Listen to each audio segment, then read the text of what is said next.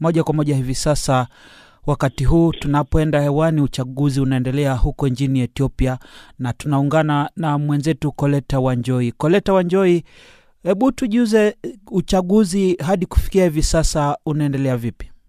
Naam, uchaguzi ulianza mwen, rasmi mwendo wa saa kumi na mbili asubuhi na hapa jijini Addis Ababa ambapo nipo eh, vituo vya kupigia kura vilikuwa vimefunguliwa uh, vingine kwa wakati huo, na maeneo mengi watu walikuwa tayari washafanya foleni hata kabla ya maafisa wa tume ya uchaguzi ya taifa kufika. Kwa hivyo watu walikuwa tayari, lakini kuna maeneo ambayo kuna vituo ambavyo tulitembelea ambapo e, uchaguzi ulichelewa. Kwa mfano, kuna kituo kimoja ambapo uchaguzi ulichelewa kwa takriban masaa matatu kwa sababu kulikuwa na mchanganyiko wa ballot papers, yani makaratasi za kura, ikiwa uh, makaratasi kadhaa ambayo yanafaa kuwa katika eneo hilo yalikuwa ameletwa hapo, basi ikabidi watu wangoje hadi hapo uh, makaratasi yangetafutwa na kupatikana makaratasi ya kupigia kura. Lakini tume ya, uchaguzi inasema kwamba wameweka vituo vya kupigia kura vingi, kwa hivyo katika kila kituo kuna watu takriban elfu moja mia tano na wanasema kwamba kufikia saa kumi na mbili jioni watakuwa wameweza eh, kumaliza eh, exercise ya, ya kupiga kura. Naam, unapozurura zurura hapo mitaa Addis Ababa, unaona je, watu wamejitokeza kwa wingi katika uchaguzi huu? Sababu kulikuwa na hofu kwamba huenda idadi ya watu watakaojitokeza kupiga kura ikawa ndogo mno. Um, uh, cha kushangaza ni kwamba tukilinganisha na mwaka elfu mbili na kumi na tano nilikuwa mwaka elfu mbili kumi na tano katika uchaguzi ambao ulifuata, watu ukilinganisha wakati huo na sasa, watu wamejitokeza sana, na ukiangalia pia miaka ya watu ambao wamejitokeza, wazee vikongwe wamejitokeza wakati huu kupiga kura. Uh, na ni mbali na tofauti kabisa na na, na uh, awamu iliyopita mwaka elfu mbili na kumi na tano na pia jambo lingine ambalo niliona kwamba e, tume ya uchaguzi ya wakati huu imeweka mikakati ambayo inajaribu kuonyesha uwazi.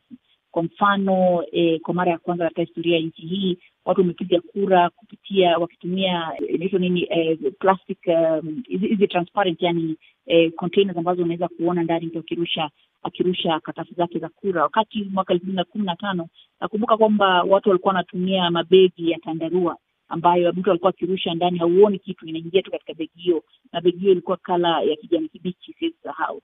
Kwa hivyo kuna mabadiliko ambayo yametokea sasa, ikiwa tume ya uchaguzi imejaribu sana kuhakikisha kuonyesha kwamba eh, kuna uwazi katika eh, vituo vingine vya kupigia kura. Kuna confusion mara kwa mara, lakini katika vituo vingine ambavyo vimetembelea watu wamejipanga vizuri na eh, shughuli inaendelea kwa kasi mno, ikiwa tunakumbuka kwamba msimu wa mvua umeanza na inaweza kuwa ndio sababu ambayo watu walijitokeza tena uh, kupiga kura mwendo uh, wakati za asubuhi zaidi. Naam, je, vyama vya upinzani vimejitokeza kushiriki katika uchaguzi huu? Kulikuwa na hofu kwamba kile chama cha Oromia huko magharibi mwa nchi hawatashiriki katika uchaguzi huu, ikiwemo e, chama cha yule mpinzani ambaye yuko korokoroni Jawari Mohamed. Naam, ndiyo ni changamoto kubwa ambayo hata tume ya uchaguzi inasema imeikumba katika uchaguzi eh, huu kwa sababu eh, vyama kadhaa vimejitoa hasa katika eneo hilo la Mromi ambapo tunajua ni eneo la waziri mkuu uh, eneo lake la nyumbani. Hana pingamizi yoyote huko, kwa sababu vyama vilijiondoa na kusema kwamba havitahusika katika e, uchaguzi huu, kwani hautakuwa uchaguzi wenye usawa. Kwa hivyo anajipata peke yake huko. Kwa hivyo ni wazi kwamba atashinda katika eneo hilo. Eh, swali ni atashinda kwa margin gani?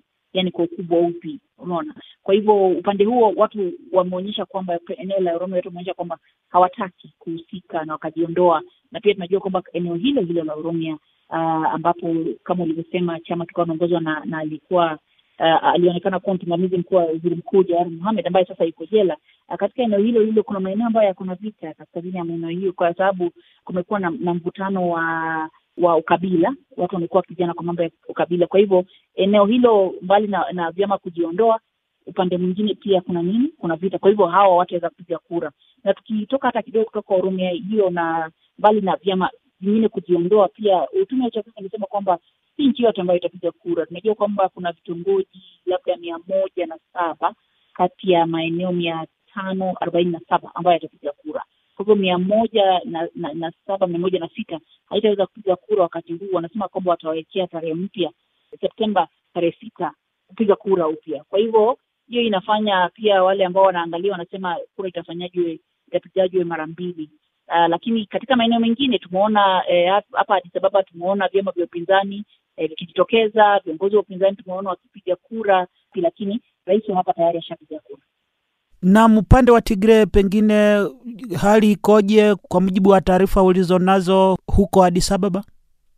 Naam, e, tume ya uchaguzi imesema kwamba hakutakuwa na, na uchaguzi wowote katika eneo la Tigray kwa sababu hakuna usalama kwa sasa. Tunajua kwamba watu wamekimbilia makao zaidi ya, tukienda na takwimu za Umoja wa Mataifa, zaidi ya watu milioni tano wakitoka maeneo hiyo hawajui e, lile au lile au lile, kwa sababu vita vinaendelea. E, bado serikali inaendelea kupigana na wale ambao wanaangalia kama adui.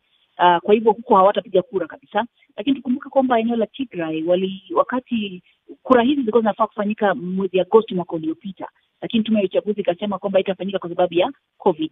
Lakini eneo hile la Tigray liliendelea na kufanya uchaguzi wao chini ya chama kile ambacho kwa TPLF ambacho kwa sasa waziri mkuu ana, ana uadui nayo. Kwa hivyo wao wanasema, ukiangalia uki, ukiongea na watu wengine katika IDP camps wanasema kwamba wao tayari walikuwa wameshapiga kura mwaka Agosti, lakini serikali ilisema kwamba kura ambayo ilipigwa mwaka iliyopita si halali. Kwa hivyo eh, Tigray itapiga kura labda wakati usalama utarejea. Lini hakuna anayejua.